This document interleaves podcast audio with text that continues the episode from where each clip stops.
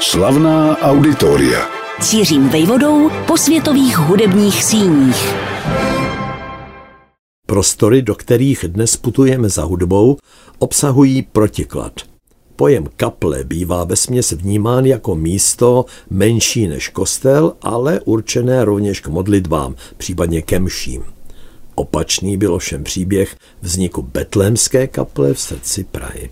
Nabídla místo třem tisícovkám věřícím, což bylo na tehdejší Prahu, kde žilo necelých 30 tisíc obyvatel, co si neskutečného. Vznikla však za účelem, který nesměřoval k obvyklým bohoslužbám, nýbrž pro kázání, o světu, dalo by se říci. Jiný výklad světa než ten oficiální. A to nemohlo nenarazit. Betlémská kaple bývá spojována s kázáními Jana Husa. Za jeho projevy sem směřovali davy. Jenomže příběh Betlémské kaple je delší a bohatší.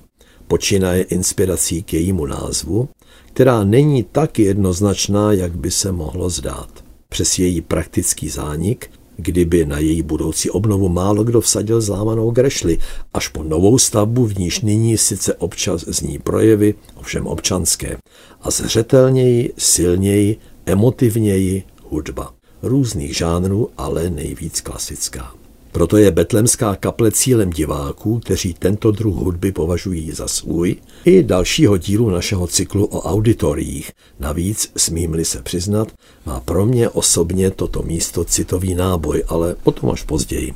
Podstatnější je, že významný festival, možná i dva, podobně jako čelný český houslový virtuos, anebo náš špičkový symfonický orchestr, nacházejí v betlemské kapli své zázemí stále častěji.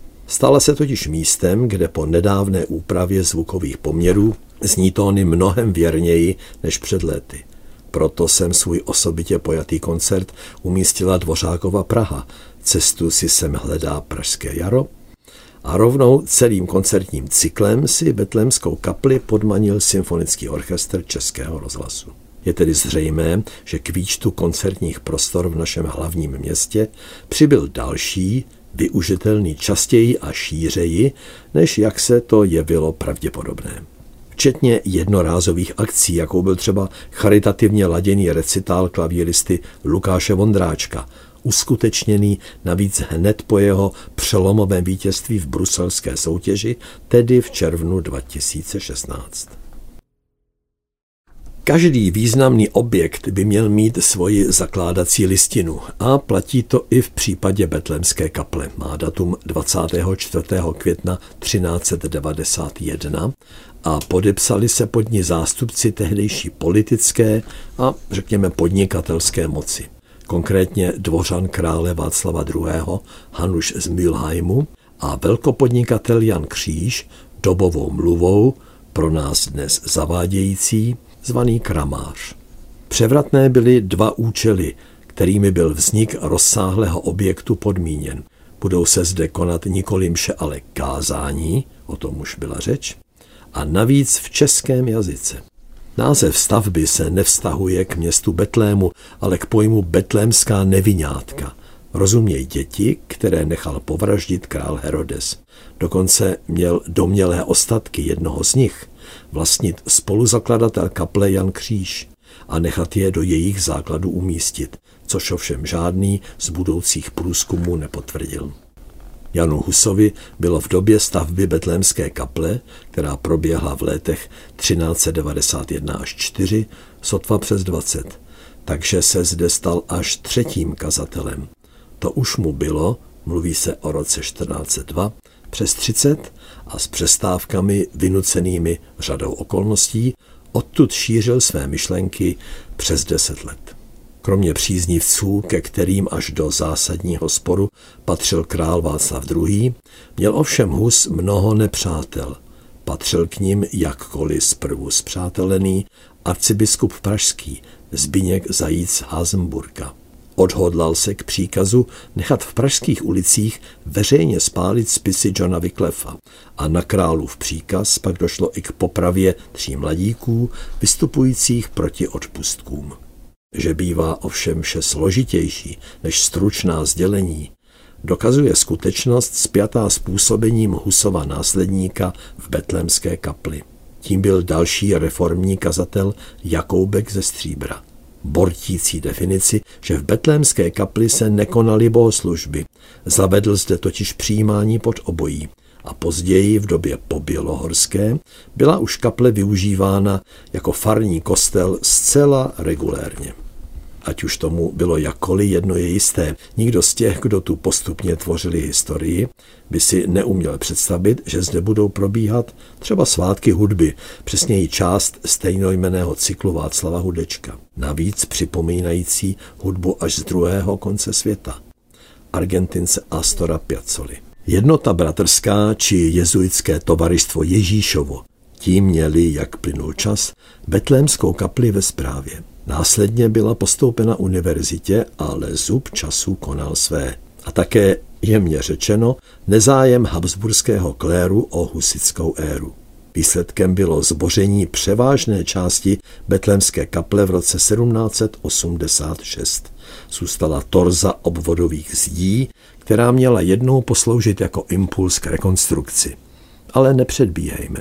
Po zboření kaple sloužil pozemek jako skladiště dřeva, to se ovšem v srdci velkoměsta jevilo jako plítvání ceným prostorem. A tak se tu staví v letech 1836 až 7 třípodlažní bytový dům v klasicistním stylu. Pokud si ale rodina jeho majitele myslela, že zde bude stát navždy, mýlila se.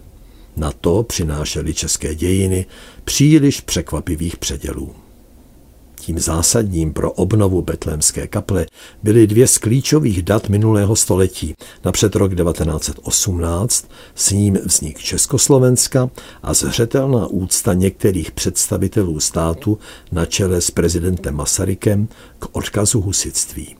Co se betlémské kaple a jejího osudu týká, měli se čím zabývat. Vždyť už během první světové války, konkrétně v roce 1915, se tu samostatně pustil do průzkumu architekt a historik Alois Kubíček. Objevil v činžovním domě zbytky gotického hostění, na což mělo v roce 1919 navázat zjištění o zachované sakristii, včetně dveří a okna do něj vedoucích.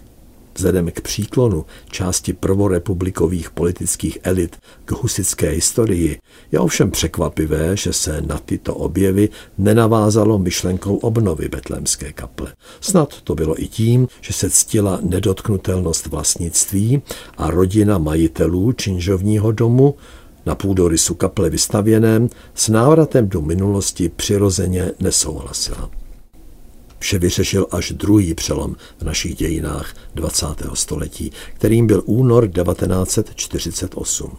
Následný režim v kultuře pořadu let, představovaný ministrem Zdeňkem Nejedlým, zacházel se soukromým majetkem občanů své volně a v souvislosti s obnovou betlemské kaple, respektive výstavbou její kopie, prostě dům zde stojící vyvlastnil a nechal zbořit. Důvod byl nepokrytě ideologický. Naštěstí byl plánem na takzvanou rekonstrukci pověřen schopný architekt Jaroslav Fragner. I on ale přiznal, že, a teď cituji, smyslem obnovy nebyla regenerace památky, nýbrž vyzdvižení pomníku českého husitství. Konec citátu. Kopie někdejší betlemské kaple byla tak postavena v letech 1950 až 52. 70 let poté tu v podání Sočru a jeho hostů zní Mozart i Schubert, Dvořák i Korngold, Britten i Šostakovič. Památkářsky řečeno nejde v případě nynější betlémské kaple, staré jen tři čtvrtě století, o nic převratného. Cené jsou fragmenty dávné historie, včetně nástěných maleb z dobových citátů že se v přilehlých místech, kdy si nacházel i hřbitov, dosvědčovalo i několik náhrobků významných učenců, ovšem přenesených do lapidária Národního muzea. Nejcennějším odkazem středověku je tak vlastně studna, 6 metrů hluboká a 2,5 metru široká, předcházející dokonce stavbu původní betlémské kaple a dodnes v jejím interiéru zachovaná je vzpomínkou na dobu, kdy si sem Pražané chodívali pro údajně velmi chutnou vodu, jedním ze tří vchodů, postraním, aby nerušili kázání. mluvě o vzpomínkách, dlužím vysvětlení své osobní, zmíněné v úvodu. Mnohokrát jsem různé události, různé koncerty v Betlemské kapli uváděl. Jednou se přihodilo, že zatímco jsem pracoval, narodila se naše dcera. Nečekaně v tom smyslu, že se jí na svět zachtělo o trochu rychleji. Do betlémské kaple se díky péči Českého vysokého učení technického, která ji vlastní od roku 1987, tak říkajíc zachtělo i novým varhanám. 14. prosince 2021 na ně premiérově zahrál Jaroslav Tůma a jejich zvuk přivál vůni vzdálených dějin. Slavná auditoria.